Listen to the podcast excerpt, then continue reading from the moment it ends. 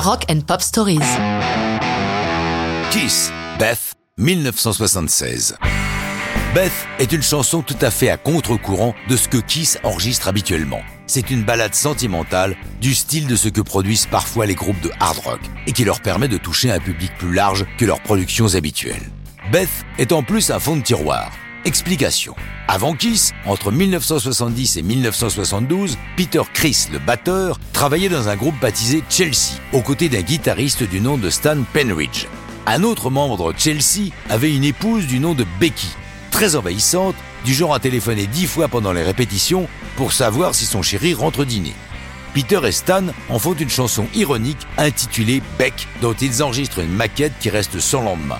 Mais en 1976, alors que Peter Chris est devenu l'homme-chat du groupe Peinture Lurée, avec Penridge et Bob Ezrin, ils ressortent Beck des cartons, en font Beth et revoient le texte pour en faire un titre sentimental.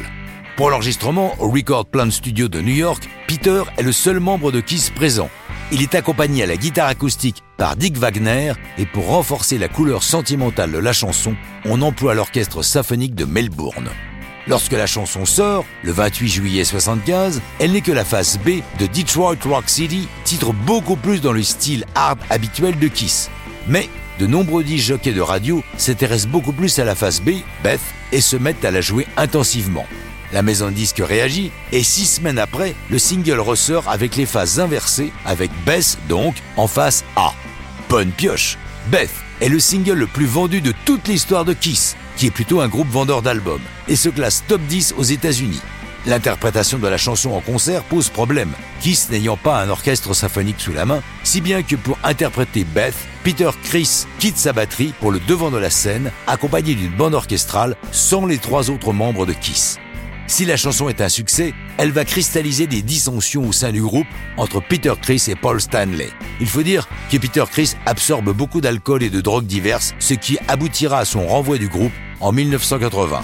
De plus, il va affronter son ancien copain Stan Penridge devant les tribunaux à partir d'avril 2001, car Stan a le sentiment de s'être fait voler des chansons par Peter Chris.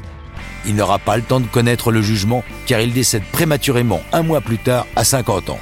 Depuis, Peter Chris a régulièrement retrouvé ses anciens potes de Kiss pour des tournées lucratives, mais ça, c'est une autre histoire de rock'n'roll.